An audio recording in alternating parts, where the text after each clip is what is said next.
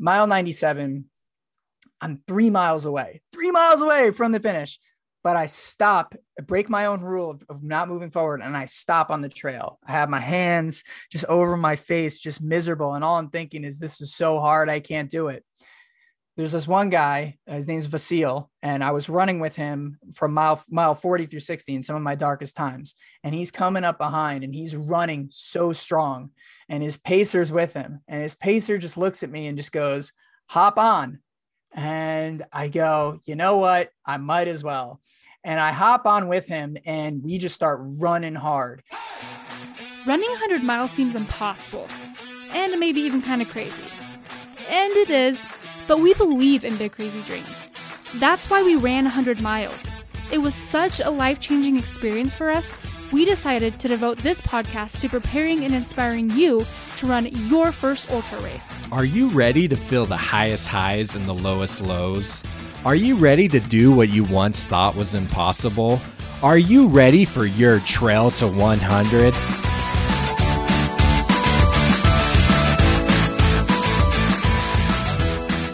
Thank you for joining us here on Trail to one hundred. I'm Jacob Bateman. Joined along with me is my beautiful and lovely wife, Melody. And joined along with us today, we have Joe Corcione. Now, Joe is the host of the Everyday Ultra podcast, which I would highly recommend you check out. It has inspired me to get out there, hit the trails, and I've learned a lot from it. So please go check it out. But today, Joe is here to tell his story. Now, Joe did something crazy. He set a goal to podium his first one hundred mile race. And he just completed that race, and we talked with him five days afterwards. So we hope you enjoy it. There's lots to learn, lots to take away. Joe has inspired me to get out there and try harder, and I know he will do the same. So enjoy. So thank you, Joe, for joining us today on Trail to one hundred. We are so excited to talk to you. As we mentioned earlier, you have your own podcast, the Everyday Ultra podcast, which is the way we found you and which we highly recommend you go check out. But wow, you have inspired me a lot, I know personally, as I've listened to that podcast, almost like reigniting a flame. So thanks for joining us. I'm so stoked to have you on the podcast today. Oh, Jacob and Melody, thank you both for having me on here and for your super kind words. It is, I don't take the support and the and the the kindness lightly. It really means a ton. And it's such an honor to be here, you know, on this show, on the Trail to one hundred podcast, because you guys have had on some awesome guests, and it really is an honor to be uh, on here alongside them. So thank you. Great, great. So Joe, what we want to know here is, what, first things first, what inspired you to get into ultra running? Like what, what inspired you? Cause I know you said that you naturally aren't an athletic guy. So what inspired you? What changed in your life where you're like, I want to go run a hundred mile race? Yeah, it's a great question. And I love that you pointed out that kind of background where I didn't have the athletic ability, right? Because I think a lot of people will see not just myself, but other people completing one hundred mile distance, and they think, oh, they have such great genetics. Like they were probably born that way. And I will be the first to tell you that I was not born that way. If you like rewound into my life, probably five, ten years ago, and looked at me and said, that dude's going to be an ultra runner, you would laugh your ass off. I know I would one hundred percent. So about five, ten years ago, I, you know, was a very unathletic kid, very unhealthy, and uh, not just physically, but also mentally as well. So I struggled with anxiety, depression, just not feeling good about my life. And that led me to make a lot of poor decisions, specifically around drinking a ton on the weekends, especially going out to parties, blacking out, not even just on the weekends, on the weekdays, getting uh, into hard drugs, and uh, specifically ended up getting uh, addicted to Adderall. So I was very reliant on it, taking it every single day, mostly because in myself, I didn't believe that I could function as a human being without it. But also I didn't like the reality that I was living in subconscious. And by taking that substance, it almost forced me to kind of live a life that I thought that I liked, but deep down I didn't. And over the years, you know, there was a lot of pitfalls, and, you know, there's a whole lot of details on that. But long story short, I kept on making these awful decisions, and I found myself at rock bottom at a place where I remember I was living with my parents at the time. I was on the floor of my room, looking up at the ceiling and thinking, what the hell am I doing with my life? So I decided to just take control and, and really just make some decisions. And I said, okay, well, what's the first thing I need to do? Well, I need to get healthy, right? So what do I got to do to get healthy? Well, I'll start lifting weights. Why not? So started lifting weights, started to get healthy, and then started to get a little bit into CrossFit, and there was some running in there, and started running. And man, my first mile time was probably like, I don't know, fifteen, sixteen minutes, like totally gassed and winded. And I was like, screw running, this sucks, like whatever. And then down the line, my friends asked me, they're like, hey, you know, you're working out, like you're doing all this stuff. Let's sign up for a Spartan race. It's only five K. It'll be easy. And I'm like, oh, five K, like I can do that. No problem. I'm working out. I'm doing all these things. It's, it's whatever. Do the five K Spartan race, kicks my ass completely. Can't even walk the next day. I'm just miserable. And I'm like, this was terrible. But in the back of my mind, there was something in there that said, hey, why don't you get better at this? Like, why not? Like something inside of me, and I can't really explain what it is, it wanted me to get better at that. And it was in that pursuit of getting better where I not only fell in love with the pursuit of challenging myself, but also with the pursuit of overcoming goals and obstacles. One of those being getting sober and getting rid of the addiction. Now, I was still technically on the addiction at the time when I did the Spartan race, but I was starting to get down that path and of recovery, so to say. And down that path, you know, I also signed up for the next biggest Spartan race, which was a ten K. And I said, I'm going to crush this one. It's a longer distance. It's going to go. And I crushed that ten K Spartan race. And as I kept leveling up my races, I did the half marathon, and then I started to run a marathon on my own. I eventually gained so much confidence in myself to say, hey, if I can do all this coming from a place where I was just unathletic, I can become sober. I can do this. I can change who I am. And I eventually ended up being sober, which now I've been, you know, sober for three plus years, which has just been amazing. But it was something that I learned. I take it away from ultra or running, and specifically, not just ultra running, that running allows you to find what you're really capable of. And it allows you to show you that you're capable of going way more farther. And ultra running is just a way to make that times a million, right? So I just became obsessed with keep pushing myself, and, you know, eventually got into the hundred mile distance and the longer distances, but I've never looked back since, just because I just love that feeling of pushing myself, challenging myself, getting better, but ultimately really just knowing who I am along the way. And I think that's what draws a lot of people to the sport in general, is you find out who you are, especially when you're on a trail for one hundred miles at your darkest points, which can end up being your most beautiful. Mic drop. Whoa. So much gold in everything you just said. Wow. I'm just blown away. That's, that's awesome, Joe. That story of how running helped bring you out from the depths, like that just, that's, that's awesome. Because, you know, we ourselves, like, I guess, you know, a lot of listeners here know that what got me into ultra running is I was working like a, a nine to five job where I found myself like in stagnation mm-hmm. with this job. And, and I just wasn't, I was feeling like just complacent and, and just starting to like almost feel worthless. And, and mm-hmm. I, then I read this book, you know, I read the David Goggins book, and I didn't even know, I didn't even know ultra running was a thing. I thought marathons was as far as anyone ever got. And then like, kind of like what you were saying with, There was just there's just a drive for more, that craving of feeling uncomfortable again and feeling like I'm doing something, I'm moving forward. I was like, I want that. And that's what started. That's what started me down that journey. But I want to ask you along that question. So a lot of people, I mean, me, myself included, I just wanted to finish a hundred mile race. That was it. That was all I wanted to do initially, just starting out. When I first started listening to your podcast, one of the first things you said on your podcast was how you wanted to podium your first hundred mile race. That was a goal of yours. Mm-hmm. How, how did that goal come to be? Cause that, that, that made my mouth drop. I was like, who is this guy? He, he thinks he's going to podium his first hundred mile race. Who is he? So tell us the background behind that.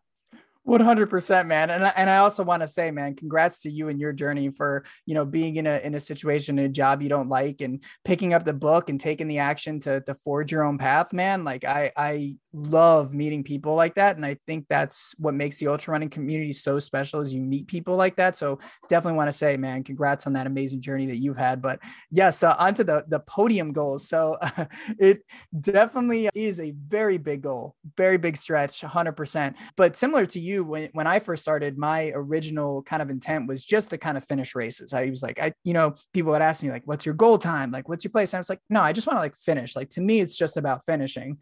And then, you know, for me, I started to get to the point where like finishing the races was almost like a no doubt for me. Like I, like it wouldn't scare me. And what really made the challenges super intoxicating when I first started the Spartan races was that I didn't think I was going to finish them. So when I did that ten K Spartan race in the beginning, I actually had in the back of my head, I might not finish this. And that scares the hell out of me. Same with the half marathon, same with the first Spartan ultra that I did, which was my first ultra marathon. I had that fear. Same with the fifty first fifty miler that I did.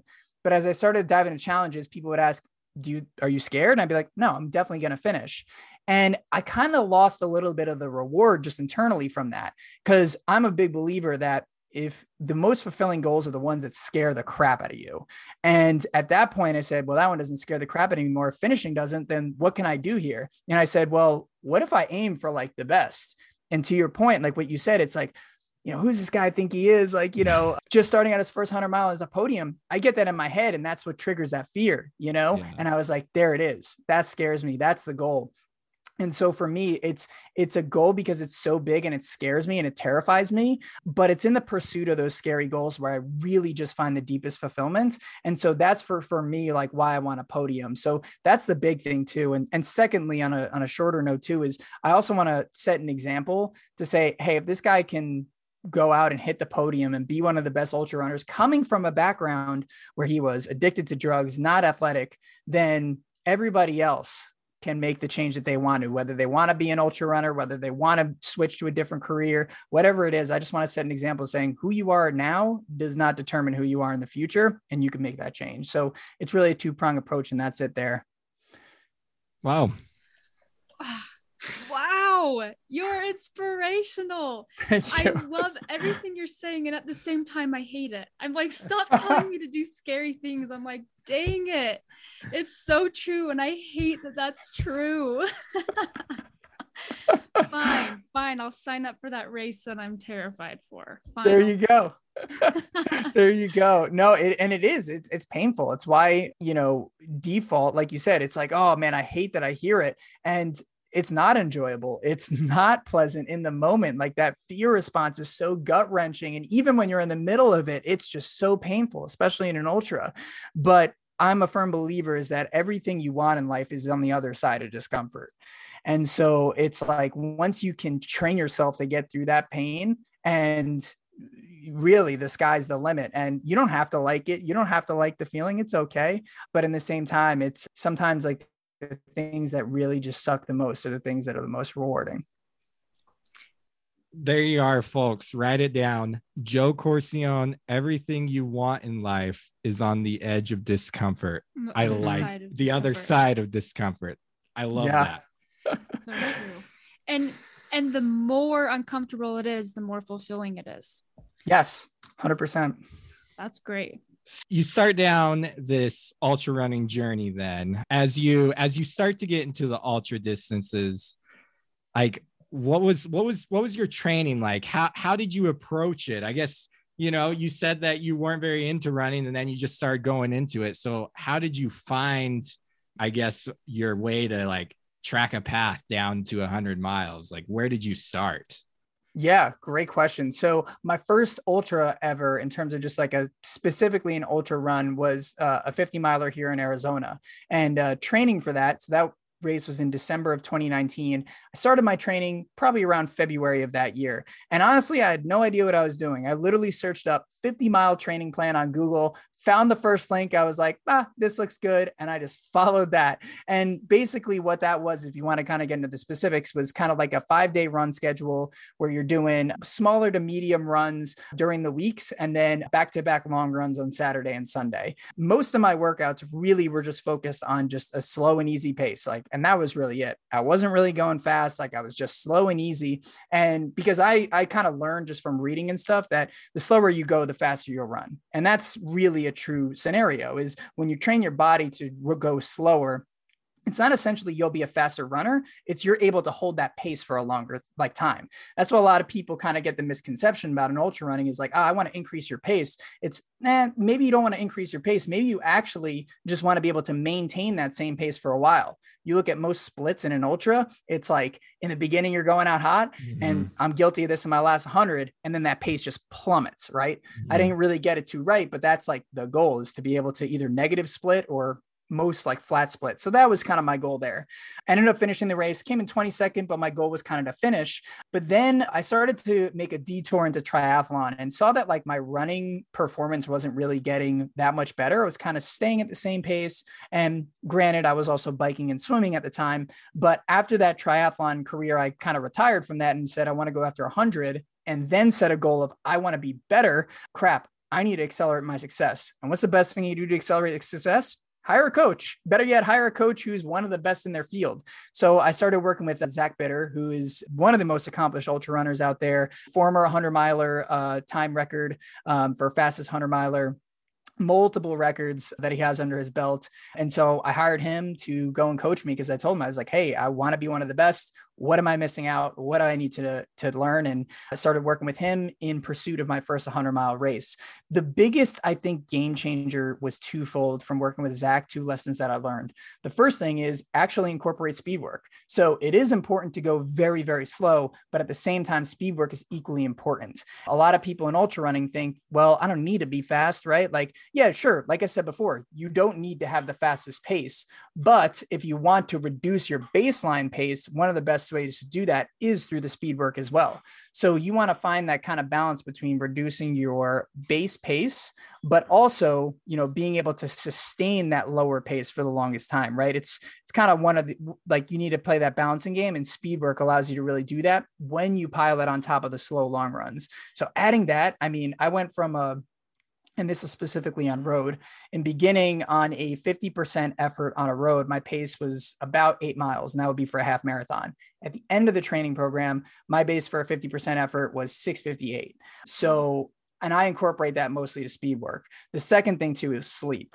So Zach told me I needed to be getting more sleep. I was not sleeping well, slept like crap uh, before. And then I started just to increase my sleep, prioritizing my recovery. And I just found I was able to bounce back way quicker. I wasn't sore. I was able to get back out there, and you're not making it to the start line if you're injured, or if you're, you know, just totally, if your body's wrecked, or it's just not going to be a fun day out there. So I think getting the speed work in and getting the sleep, also paired with just, you know, learning from one of the best in the world, helped me to, you know, finish eleventh place in my first one hundred miler. Although it wasn't, you know, the podium that I wanted, still, you know, I was very proud with the effort, sub twenty-four hours, which was just great for me. And then winning first in my age group, I, I saw that as a win. There's still a lot to learn of where I want to be, but, you know, working with Zach has been awesome, and I'll be working with him going forward into this year as well.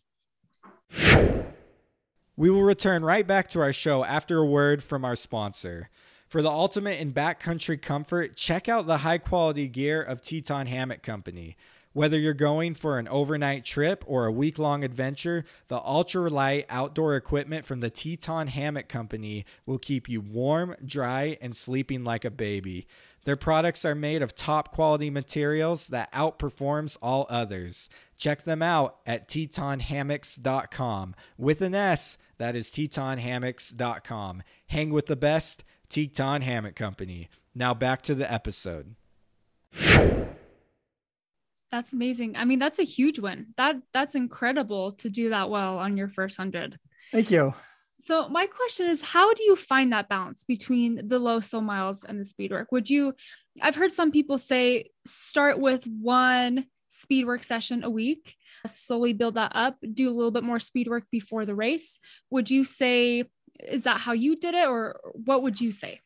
Yeah. Interesting. Yeah. Interesting question. So I would say uh, you're definitely on the right track of like starting with one uh, speed workout or very lighter speed workouts in the beginning. And the reason why is if you're not used to the speed work, what happens is you start activating different muscles, and that could actually put you into a place where you can injure yourself. A lot of people will start speed work, they'll blow out their Achilles, or like just get this Achilles pain, or their calves start hurting, because you're now you're using different muscles, different techniques and everything like that when you're running with speed work. So it was a gradual kind of ramp up for me. I started originally doing very shorter intervals. So in the beginning, it was really only, you know, kind of run out and do, you know, ten seconds fast and then twenty seconds recovery. Down the line, though, it started to get run two minutes fast and then, you know, one minute recovery, repeat ten times. So over time, once I started to have my body really just handle the load a lot better, I increased it a lot more. So the closer to the race that I got, the longer the intervals got. Um, you know, so to say, obviously with the taper period in there where I actually did no speed work before in the two week taper. In terms of when I started the speed work, I did a thirteen week training plan and I started the speed work around week four and then kind of sprinkled it in around weeks four to week ten, whereas like the two weeks is mostly focused on just taper and kind of recovery. So really the two big things with like speed work you want to just think about is one, slow gradual recovery, like you said, or not recovery, slow gradual ramp up into the speed work because you don't want to injure yourself. And then two, being able to get your most, your longest intervals or your most intense speed work sessions around the middle to the right before the taper. But this is at least, you know, the, the kind of philosophy that I prescribe to. Two weeks before, don't be doing speed work. Um, because what's going to happen is it really puts a taxing on your central nervous system. Your heart rate's racing a lot faster. You're pumping a lot more in there. Your legs are going to get a little bit more trashed. And you want to make sure those last two weeks are really just focused on getting your legs back to fresh, which the weeks that I was doing speed work, they usually weren't the freshest. So that's kind of the philosophy where I approached it. That's great. That's great advice. I think that's something a lot of ultra runners, especially beginning ultra runners, We did here. not, we did not do any speed we did work. Zero speed work before our first hundred. Yeah. And, and it we, showed. we slowed down. We did a marathon two, two years. Yeah. Two years one hundred prior. And mm. we had no idea how to train. We just went out and ran as hard as we could every time we ran, but we were, we were, you know, relatively fast. Like yeah. our, our average splits were between six and eight minutes, you know, so that's um, awesome. But then we started training for an ultra and then our splits were like thirteen, fourteen minutes. we slowed, we slowed down. Also so. roads to trails and yeah, made yeah. the transition. But uh, how many, here's another question about your train before we get into the big hundo. Like, tell us how many miles a week you were putting on like during your peak weeks. Or how much time on your feet. Yeah. Like mm. what that looked like. Yeah, great question. So in terms of mileage, my really peak weeks, I don't think, I think my highest week was ninety miles. So I never hit the hundred mile week part. And I think, you know, there's a lot of different camps on there. And I, I honestly really think it's a personal thing. Some guys, I don't know if you follow this guy, Andrew Glaze on uh, Instagram, this guy's a beast. He's ran a hundred plus mile weeks, I think for like two years straight or something like that. And he's not, not only that, but like, you know, he's came in second place in a few races, like places like pretty high. So for him, that works. Same with Jim Walmsley. I mean, like probably the best runner of our generation right now. And, you know, he, he's, you know, privy to putting up hundred mile weeks.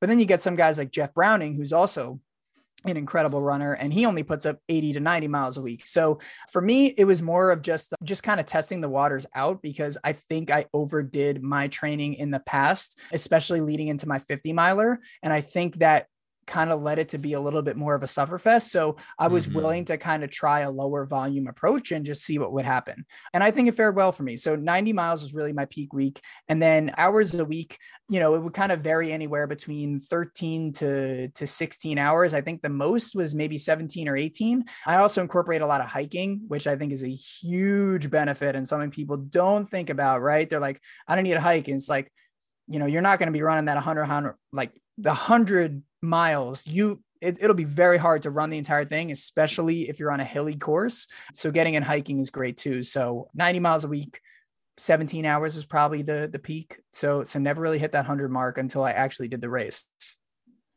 And how did you find time? Because that's a part-time job. So it's fifteen hours a week.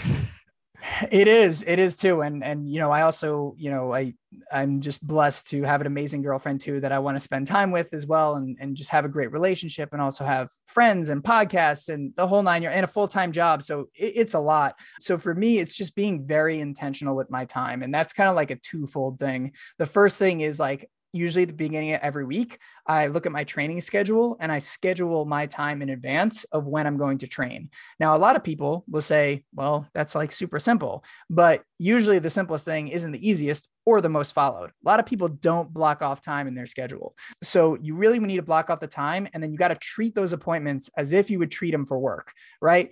So many times we'll block something off and we're like, eh, it's just me there. So, you know, I can be like five, ten minutes later, whatever. You wouldn't do that for a work meeting with your boss, would you? So why would you totally stiff yourself and be late to your own meeting? So yeah. I always like say, like, treat this like a work meeting, treat this like a work meeting. And it allows me to show up fully. I also think that's what the benefit of having a plan in advance is. When you have a training plan in advance, whether it's from a coach or online, you're able to block it in advance. A lot of people who just kind of wing their training plans, you know, you don't know what you're going to be doing on that given day. So you don't know how long it's going to take. You don't know when you're going to get it in. You don't know what it is. And so it's hard to really schedule it in advance. So I think scheduling in advance is huge. And then the second thing, and probably the most important thing, is say no to the crap that just is not worth your time. Uh, a lot of times, like, people will say yes to so many things like that they really don't like to do. And I know I'm super guilty. I'm, I'm a yes man. I had people play, pleasing tendencies. I'm not throwing stones. I'm just speaking it because I do the same thing. But I had to really tell myself, you know, like, for example, like, I don't, you know, I don't drink and I don't kind of go out. So when a friend would ask, hey, like, you know, we're going out for drinks at the bar, like, do you want to come? I'd be like, you know, hey man, like, you know, I just got a training plan the next day. But at the same time, you don't want to be at the part where you're totally alienating them. You just say, hey, like, would love to catch up sometime else and schedule some other time as well. So just be very intentional with your time. Say no to a lot of things that don't fill up your cup. That doesn't mean blow off your girlfriend, blow off your partner, like, blow off your kids. Like, don't do that, but just be more intentional. And I think when you combine those two things, you can, you can for sure fit it in.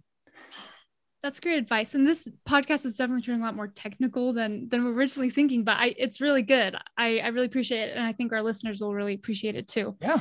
So how, how do you know if it's something that's worth your time or not?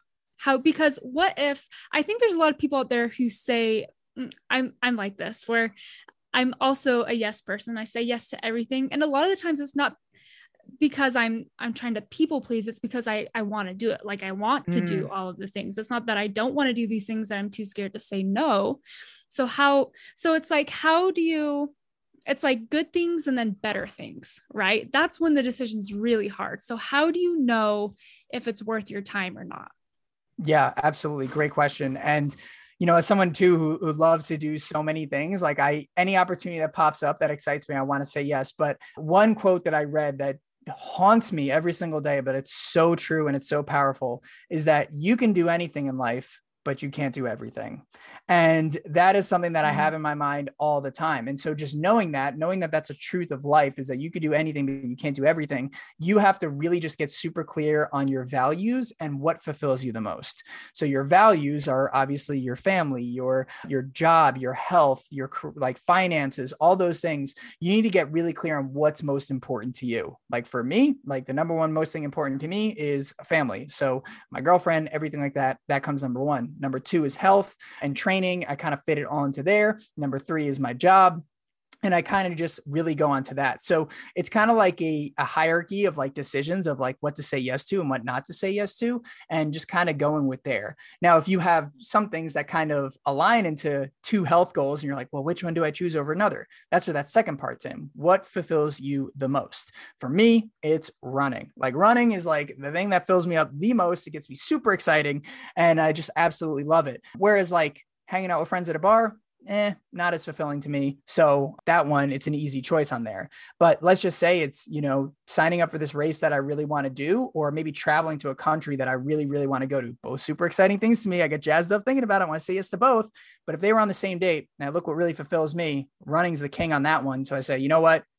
I'm going to have to go running there. Maybe I'll do this other one in the future. So it's really just getting clear on those things. And I take, I think it takes a lot of introspection. You got to sit down, write down those things. Like, what are the most exciting moments of your life? When have you felt the most alive? Like, when is really just jazzed up your time?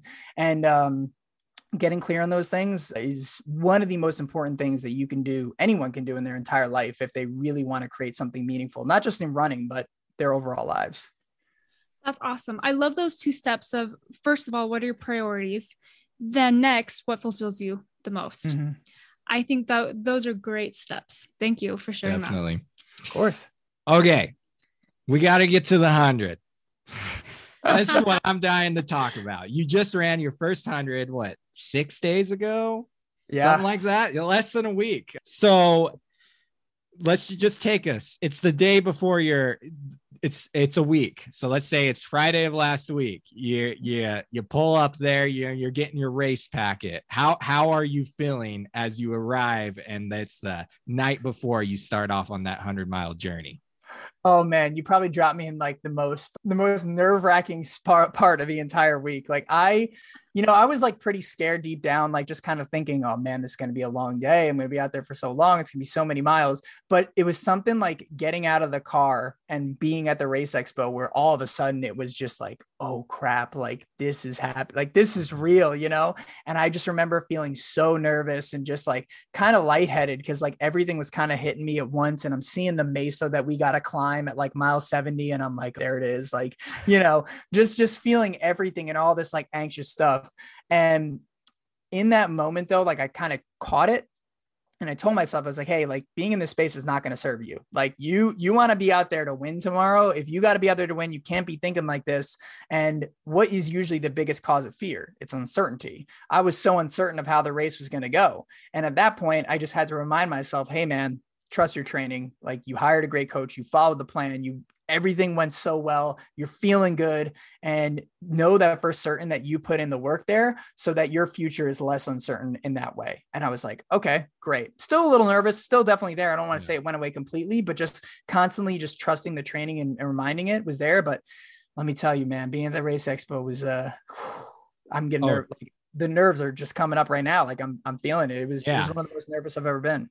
And the, re- yeah. And the reason I, I ask right then, right there, cause for me, it's the same way. It's when I pull in to pick up my race day bib and packet, man, it's like my heart drops and yes. I'm like, holy. And then I look around and I see all the other runners and just, yeah, seeing the rate, the course for the first time. And it's like, holy crap, That's this is happening. Like, uh, never mind. yeah, right. one hundred percent. So How did, how did, and I also just one more thing before we move on to, to race day. I love how you pointed out, you know, I did the training. I'm just going to trust that I did my part. I did my prep. Hearing you say that inspires me to get out there and make sure that I do the training, that I do it correctly, because I have had a race that I've showed up to before where I, I, I didn't. I, I didn't really do the training the way that I knew I could have done it. You know, I didn't, I trained, but it wasn't, I looked there, I was there on the night before the race and I'm like, oh man, I could have done so much more. So I love how you, you, you knew that you did your training and you just kept telling myself, you know what, I did my part beforehand. So this is going to happen. So congrats to you. Congrats on the training. Cause that's the hardest part. Thank you, man. And that's, that's actually a good way to reframe it. Like you said, is like, you know, it, I would say like training is the antidote to nervousness or yeah. not training, but preparedness, right? Being yeah. prepared, whether it is training or anything else, right? Same with an exam for college, right? Like usually the exams you're less nervous about, the ones you probably studied a lot for. Being prepared makes you a lot less nervous. And I've, I've never even thought of it like that, to say in your training, like, hey, if I just train, I'm going to be more prepared on race day. I'm going to be less nervous. I don't think a lot of people project themselves into the future like that. But to your point, I think that could be super powerful. I love it. Yeah. And just the mindset. Yeah. Going yeah, into the race. For sure. So how'd you sleep the night before? Oh, terrible. I slept awful. Well, first of all, the race was at like five a.m. and I was thirty minutes away from the race venue. Plus we came from Arizona. So we were already an hour wow. behind on the clock. So like we already lost an hour. So I was like, all right, I'm going to try and go to bed at seven and see what happens. And of course, right. Like, yeah. you know, my body is just, it's, it's six o'clock in my body. It's not going to fall asleep. So I'm just sitting there just thinking like, oh man, like I was like, just like twelve hours, I'm going to be out, still out there on the trail, like just thinking all night. But I kind of knew that was going to happen. And one thing that, you know, I did the week, the days before that I think really helped, I got a ton of sleep the day before. I was sleeping nine to ten hours, Monday, Tuesday, Wednesday. And that, cause I knew I was like, Friday, I'm going to sleep like crap. So I'm going to get it in. So even though like I tossed and turned, didn't really sleep, I actually felt pretty well rested, waking up and excited and ready to rock it. Cool. Yeah. I, I mean, I think our first, our hundred miler that we did, I slept about three hours the night before. Yeah. Yeah. We did it. We did it. It, it was, it was rough. But I like that you brought up sleeping well the few nights yeah. before. That's, that's always what I tell my clients before race day is you're not going to sleep the night before. So the night before that is the most important night of rest. Go to mm-hmm. sleep early that night. Yes. Amen. one hundred percent. So how did, how did, let's hear the race. How did it start off? Honestly, so it started off great. So it was perfect temperature, nice and chilly. I think it was like low forties, which is like ideal running temperature. And honestly, the first twenty-five miles, it went super smooth. Like I was clocking in a pretty steady pace, was pretty front of the pack. I think I was around top five or top seven. So I was doing pretty well and just kind of telling myself, like, keep the pace, keep the goal, like just, just uh, stay cool. And I was feeling really nice. Then at one point around mile twenty-six, the front of the pack started to pull away a little bit and get a little faster on the pace.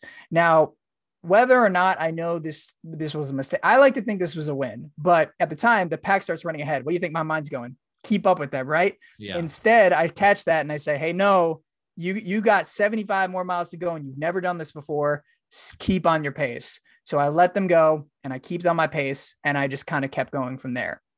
And then honestly, like, yeah, the, the first, I would say forty miles of the race were pretty flawless. Like nutrition was on point. I was making my splits. I was doing well. I was in and out of aid stations. Everything was going great. Then at mile forty, they sent this up, send us up like a two thousand foot mesa over like two miles at mile forty. And it's hot. It's like eighty-two degrees out, like no shade. Like you're just in the middle of it. Also the climb's on blacktop. So the heat is radiating off of the, off, off of the road. And a lot of people was like, oh, you're from Arizona. The heat doesn't matter. It's still hot. Like, I don't, I don't care what anyone says. Like, you know, like heat is still heat. So I'm all of a sudden, my legs just start feeling dead. And I mean like heavy, like that cement mixer feeling you get like late into your long runs.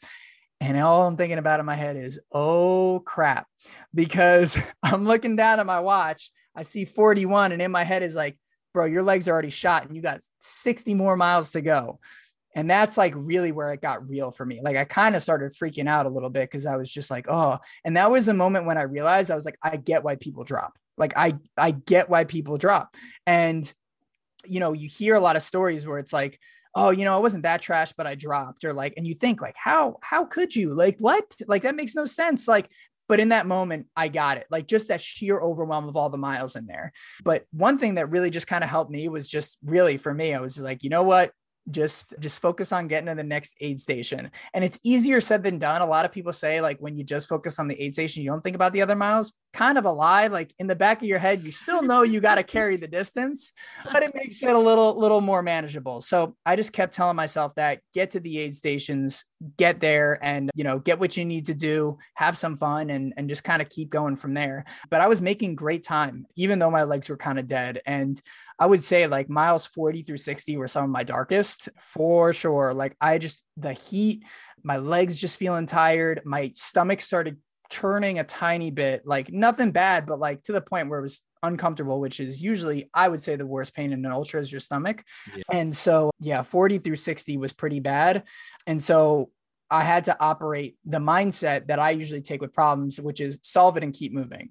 So when my stomach started hurting right away, you know, take care of it right off the bat. Don't wait, take care of it. Like, because once you take care of the dragon, when it's a lizard, it doesn't become Godzilla, you know? Mm-hmm. So I literally had to kill that lizard, take the tum and just keep moving forward. There was one part where I had to cross a river and I had no idea. Cross the river and then the next aid station, change my shoes into dry ones right away and just kept moving forward, right? There was a rock in my shoe. As soon as that rock's in there, stop, take off the trail, get it out of there so you don't get a blister, keep moving forward.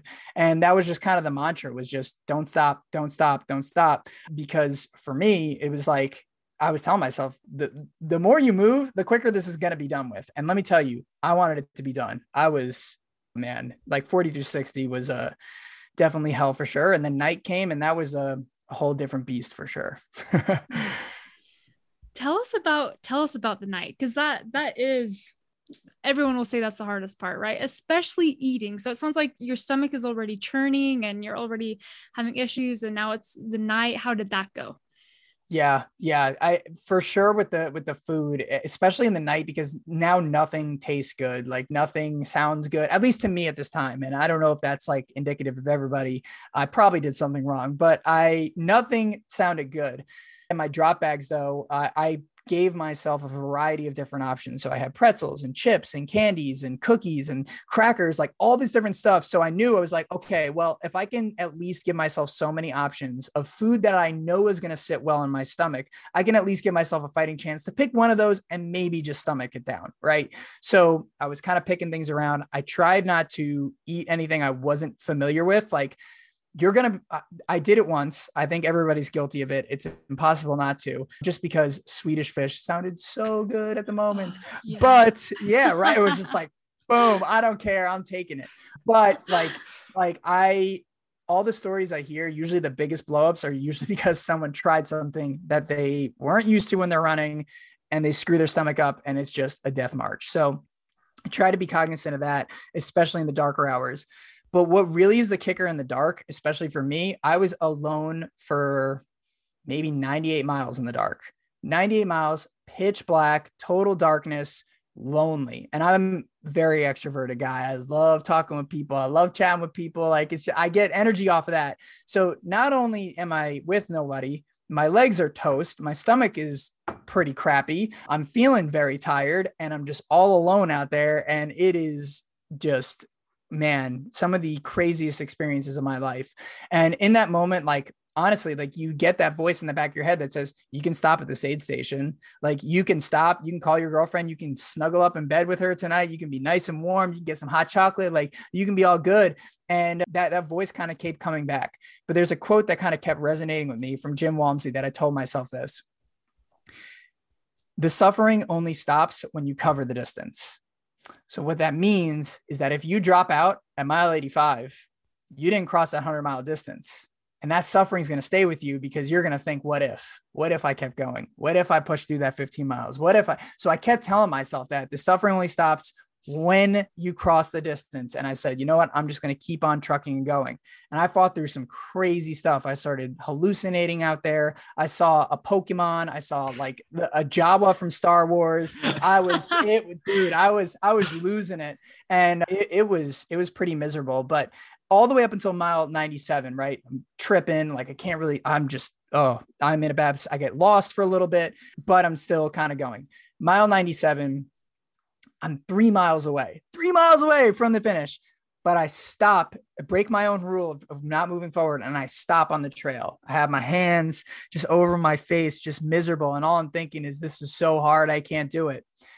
There's this one guy, his name's Vasil, and I was running with him from mile, mile forty through sixty in some of my darkest times. And he's coming up behind and he's running so strong and his pacer's with him. And his pacer just looks at me and just goes, hop on. And I go, you know what? I might as well. And I hop on with him and we just start running hard. And, you know, for those last three miles, like we were running hard, like, you know, we're running like a nine thirty, ten minute pace, like, which, you know, Ooh. felt, felt like a six minute pace, like yeah. in the moment, yeah. But I was, I was running it through. And that's when I realized one thing. Pacers are a lifesaver for two reasons. Number one, they not only keep you moving, but number two, they give you company. Because even though we weren't talking or saying anything in the moment, just being around those people just kind of gave me this energy, this new light. So if you're listening to this, like get, if you can get pacers, get the pacers. Like it's going to be a huge mental lift, something that I screwed up. I didn't have pacers. I didn't have crew. Big mistake. Um, not doing that again. And yeah, that was the value. But in the last mile, we were running real hard. And I was probably in some of the most pain I've ever been in my entire life, but I wanted to finish hard. I wanted to finish on the one. I didn't want to walk it in. And I just kept telling myself in my mind, I said, you just got to suffer for eight more minutes, just eight more minutes. You can do like, you can do that for eight more minutes. And then you get a whole week of rest. Cause I was going to take that week off. And I just remember just sprinting into the finish line, even though the sprint was like a nine forty-five pace, I was sprinting into the finish line and I crossed it. And just this like weight off my shoulders just kind of lifted. And I, you, you unlock this feeling of fulfillment. I can't really explain it, but you know, like it's those moments like where you, you know, you, you just know something special happened. I had that just unlocked just in my chest and laid on the ground and just looked up and I just said, holy smokes, that was incredible. And uh, it was totally rewarding. So yeah, I was, I was glad to be able to, to push through it at the end and dig deep and just remind yourself in those last hours, it's only, it's only, you know, thirty more minutes. It's only twenty more minutes. You can, su- you've already suffered for so long. You can just do a little bit more. And I think that's, that's the truth with everything in life, you know? I love how you're describing all the pain you're in and how hard it is. And the very first thing you think when you cross the finish line is that was incredible. Yeah. What, what is so incredible about the pain to you? Oh man, the, the, it's a great question. Like, and it kind of brings it back to, to what you were saying with uh, how you read David Goggins' book. And that's kind of like what got my mind to ultra running was the pain. So if, if you're all familiar with Can't Hurt Me, there's a, there's a chapter in there where he runs a hundred miles with no training, zero training. And at the end of it, he's destroyed. He's messed up. He's peeing blood. He's pooping himself. His legs are destroyed. And he's in this bathroom and he's uh, in the shower just there. And his, his wife at the time was like, we need to call a hospital. And he's like, no, don't call the hospital because I earned this pain.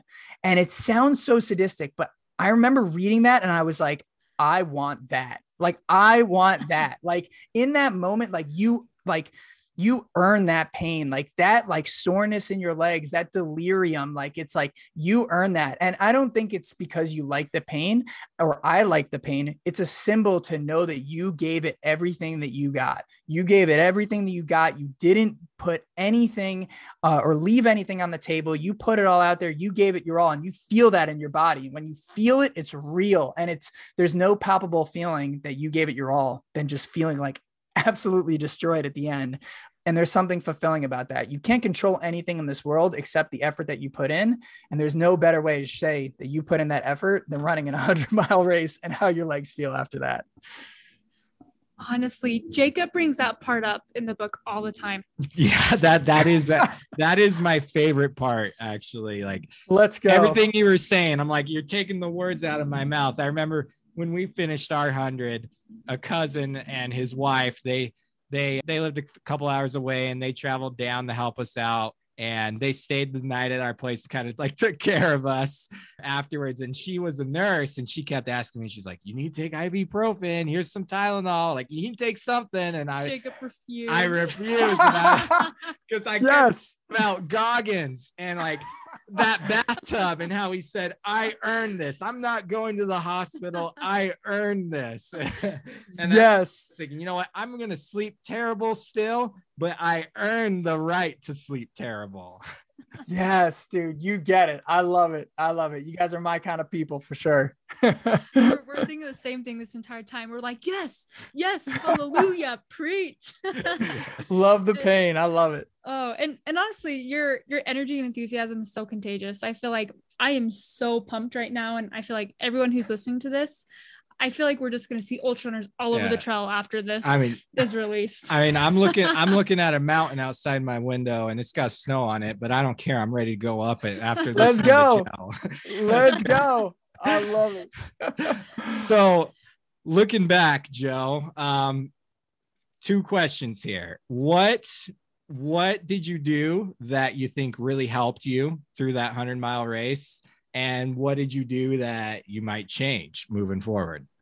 The, the two questions I think everybody should ask themselves after every race, like, w- and whether it's an ultra or not an ultra, like that, you, you probably ask the two most important questions, because regardless of how your race goes, you want to celebrate the wins and you want to learn for something to make it better. So man, thank you for asking that question. So, so beneficial. And I hope everybody asks themselves those questions after a race for sure.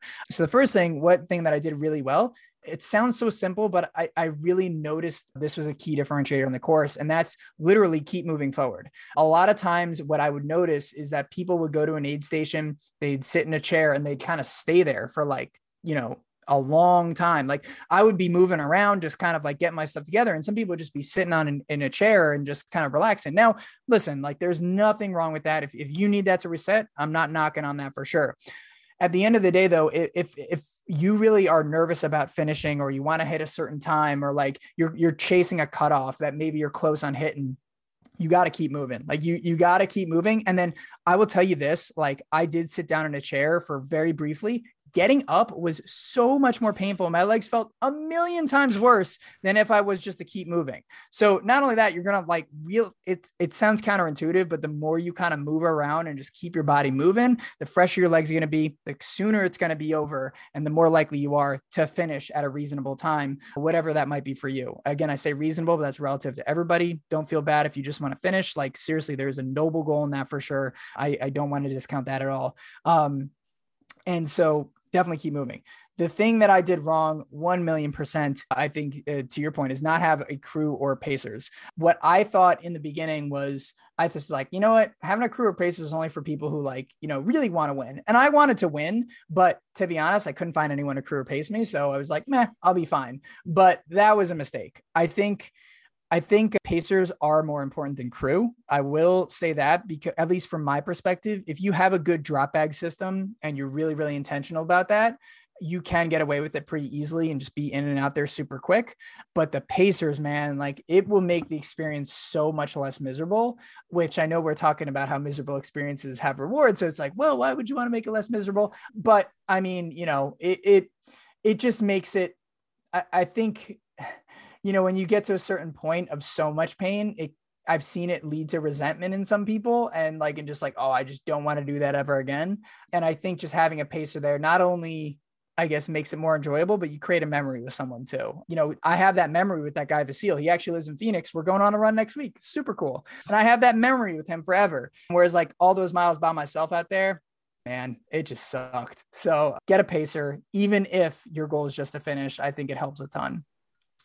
No, I think that's actually really beautiful. As you were talking, I was going to get all cheesy here, but I was just thinking about all the time that Jacob and I have spent on the trails together and how special those memories are and those moments are. And I mean, we have felt every single, like the deepest, hardest emotions together out on the trails.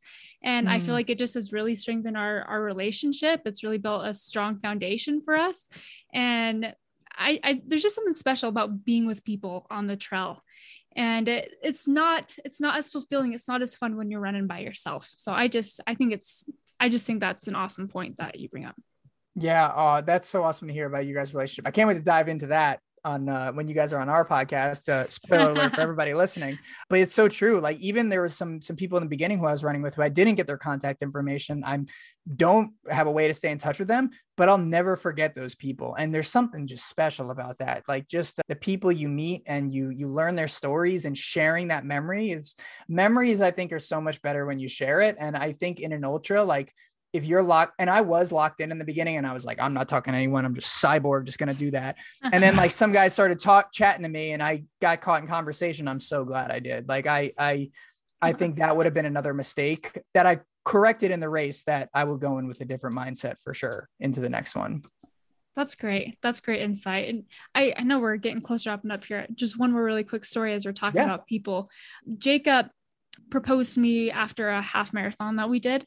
Oh, and that's amazing. There's this guy that we ran with for basically the entire thing from, wasn't he from England or something? I don't even yeah, remember his name. I don't remember. Europe, yeah. Yeah. I don't remember the conversation we had, but I just, we just remember running with this guy and talking to him the entire time. It was just so fun. And so I know it's, it's just funny. Even when you don't remember their names or what they look like, you just, you shared that moment with them and you never forget.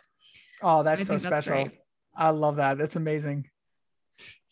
So Joe, what's the plans moving forward now? Oh man. So the plans, the big, the big plan for the rest of twenty twenty-two. And again, this is like, this is an even wilder goal than podiuming in my first one hundred mile race. I know, man. Right? I didn't think Let's it'd get wilder. It.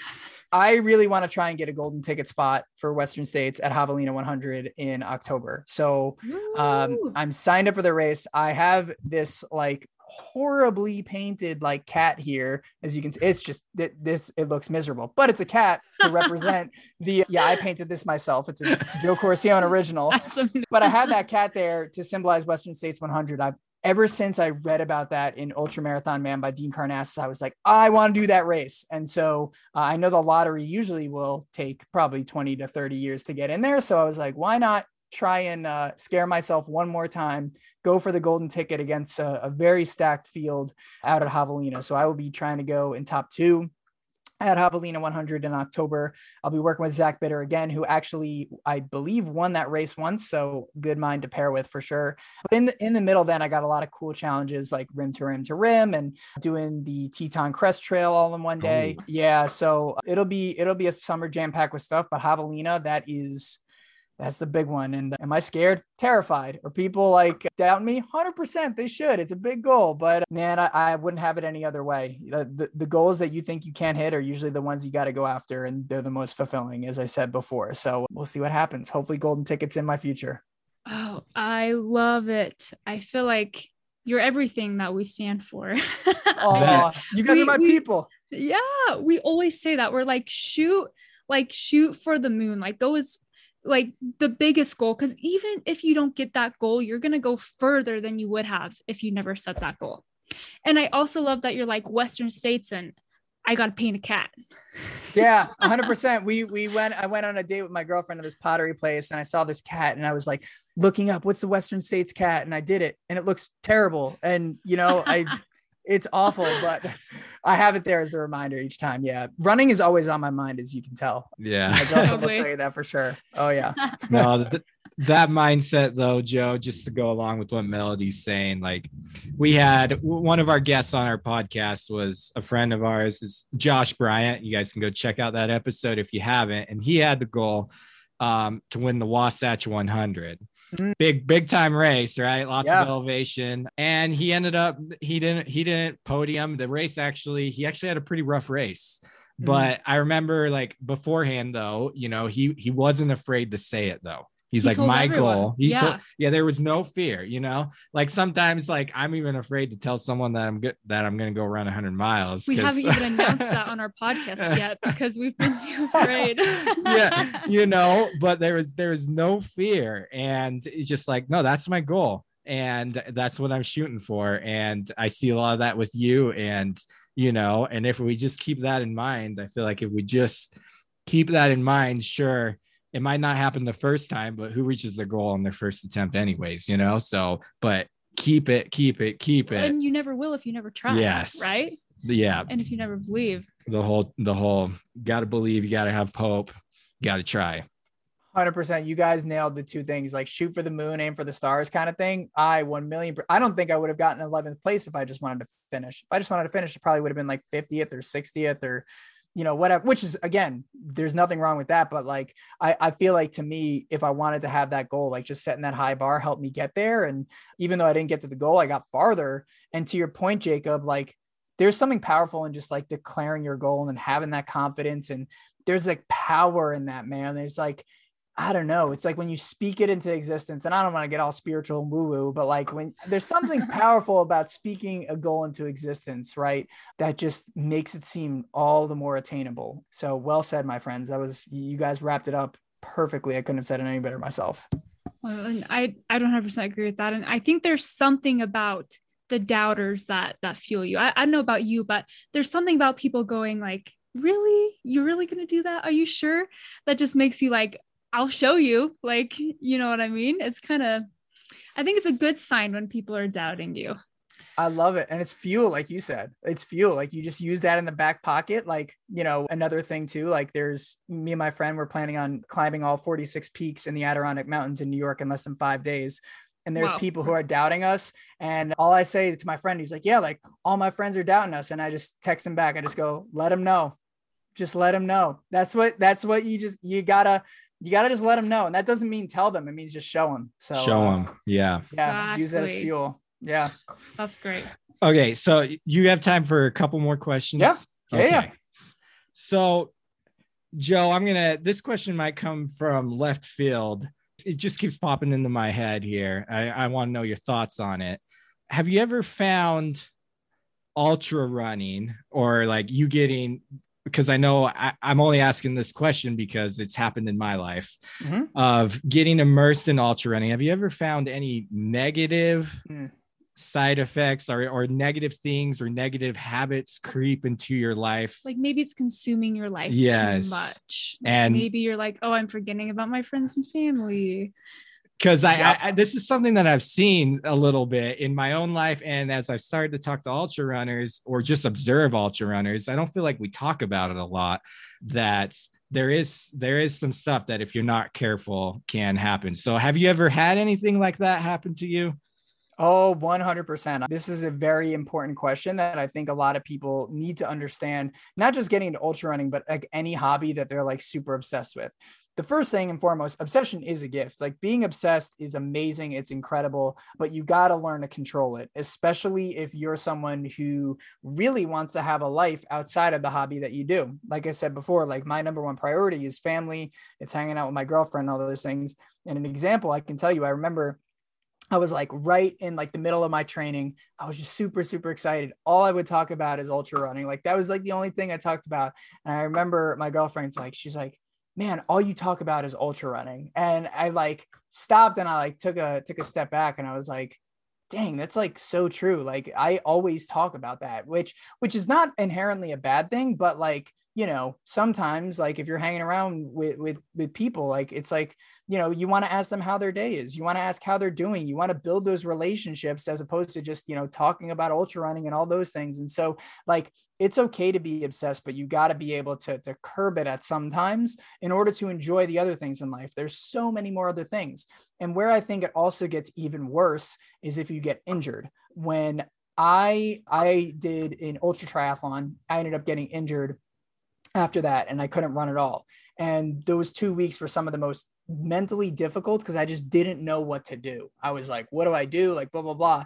And because I didn't have any other hobbies or, or outlets or anything like that, it was just really, really hard. And so I, I think you put yourself in a dangerous position when you are just so obsessed with that one thing and you don't have other things to focus on that can really lead to that like mental spiral if and when you do get injured, right? So I, I think it's being able to control the obsession. And the biggest thing that I would say to do that is live in the moment, right? Like live in the moment. Like when you're with someone you love, like just be there right now. Usually if you're thinking about ultra running, you're, you're in here. Like you're probably not ultra running when you're with them. Like or yeah. in your case, you probably are because you guys are married together and running together, but you know, it's, it's being present in the moment and, you know, knowing that it's like, I will run again. Like I will do those things. There's a time and place in that.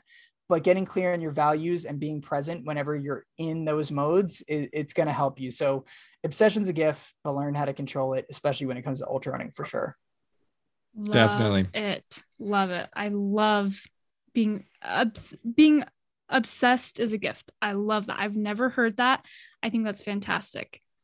Thank you. Yeah. I, I, I used to feel bad about being obsessed, you know, like it just, and I think a lot of people wow. do because, you know, to your point, the dark side of obsession is you drown out friends. You, you don't talk to people, you lose those connections. Like you, you don't relate as much, but if you learn to control it, that's when it's a gift, right? So there's always a dichotomy to everything, and obsession is one of those things, but if you're obsessed, don't feel bad, just learn to control it and it'll be all good.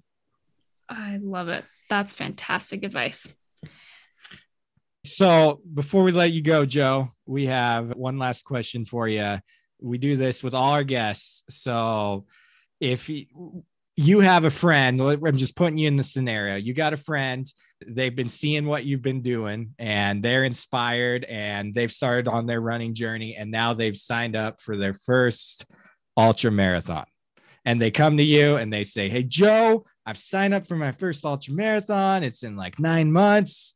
What advice do you have for me? Like what one thing should, are you going to tell me to help me get through this? I, I love it, man. I love this question. I asked the same question to all the guests that I have on the show, which I will ask you guys. So you guys got some time to prepare, which is great, but it's funny because the same answer that I would give is the answer that I probably get from ninety to ninety-five percent of the guests that I have on the show. And that is consistency is the most important thing. A lot of people will say mileage is the most important thing.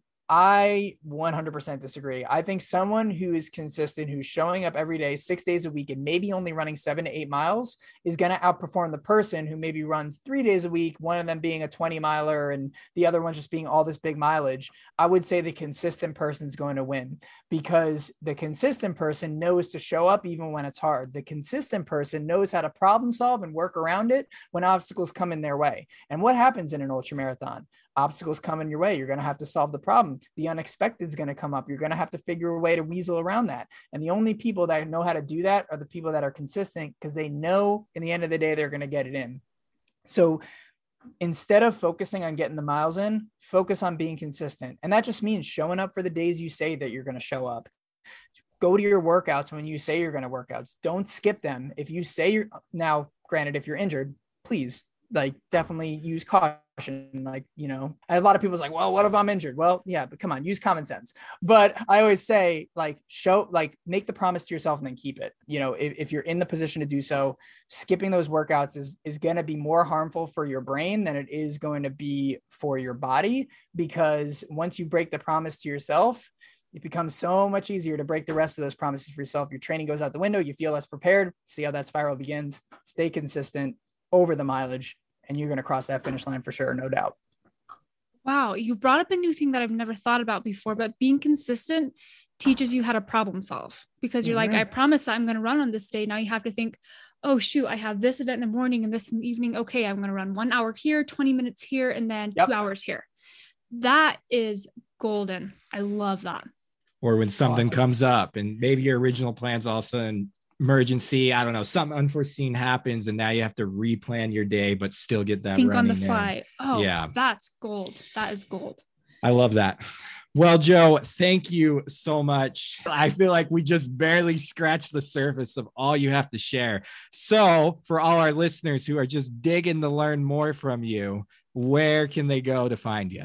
Well, thank you so much again for having me on. And anyone listening to, we're going to have on uh, Jacob and Melody on the Everyday Ultra podcast. So be really on the lookout for that because I'm so excited to interview you two. I know it's going to be incredible. I'm so curious to dive into your guys' story, your self-supported first one hundred miler. My mind is still like spaghetti over that. That is incredible. But definitely check out that episode when it drops. But you can find the Everyday Ultra podcast anywhere podcasts are, iTunes, Spotify, Anchor. I'm also on Instagram, pretty active at Joe Corcione. I always love meeting people in the ultra community. And seriously, like if you ever just want to connect, say hi, ask questions, you know, hop on a call, like whatever, like I'm always down. I love meeting people in the community. So reach out to me if you ever want to link up for anything. And yeah, it, it I always just, this community is the most special part, I think, of, of the sport, really, it, it, in essence.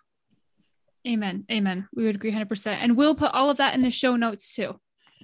Boom. So thank you, Joe. Thank you for coming on. I know that for me, myself, you inspire me. And just, I, you know, I've been ultra running. This is like my going into my fourth year now. And wow. I was finding a, I've been, there's been like a, I want to say a little bit of a burnout. Burnout. Yes. Mm. The flame needed a little bit more igniting. And after I found your podcast, I can tell you that it has like, oh, it, it helped me refine. It wasn't that like it was anything too new from what I already knew, but just the way that you voice things and how you just, you have a certain energy about you that just helped reignite that flame and helped me remember this is why I love it. So thank you, Joe. I know that you are inspiring many other people as well. Oh, that makes me so happy to hear, man. And that's, that's, that's why I do what I do and why, why I think you guys do what you do too. I mean, I'm sure you guys inspire so many people and it's the power of sharing your story and, and, and really just giving yourself a platform, which you guys have done so well. So you guys, I'm sure, are inspiring so many other people and anyone who's listening right now, like, The, the power of sharing your stories, it it can help other people and inspire, and so so keep doing it. And you guys, definitely the same goes to you for sure. Thank you so much. We appreciate that a ton. It was just a pleasure to have you on, and I I know we went over a little bit, so thanks thanks Good. for spending time with us. We appreciate it a ton, and our I'm oh. sure our listeners appreciate it. Of course, I appreciate it too. Thank you so much. Thank you all for joining us here on today's episode for Trail to one hundred. I know you enjoyed it. I don't even have to hope on this one. Joe was an amazing guest, and we thank him for coming on and sharing his experience with us. Please make sure you subscribe and review our podcast. You can review us on Apple or Spotify. This helps us to be able to create more quality content for you guys. So please take that minute. Give us a five-star review or a four. I'm not saying you have to give us five or three if you really don't like us, but go and give us a review. We'd love to have it and hear your comments. Lastly, we did just do an interview with Joe where he interviewed us for his podcast. So we will be uh, appearing on his podcast. That episode has not been released yet. So, but just another reason for you to go check out the Everyday Ultra podcast with Joe Corcion. We will talk to you all next time.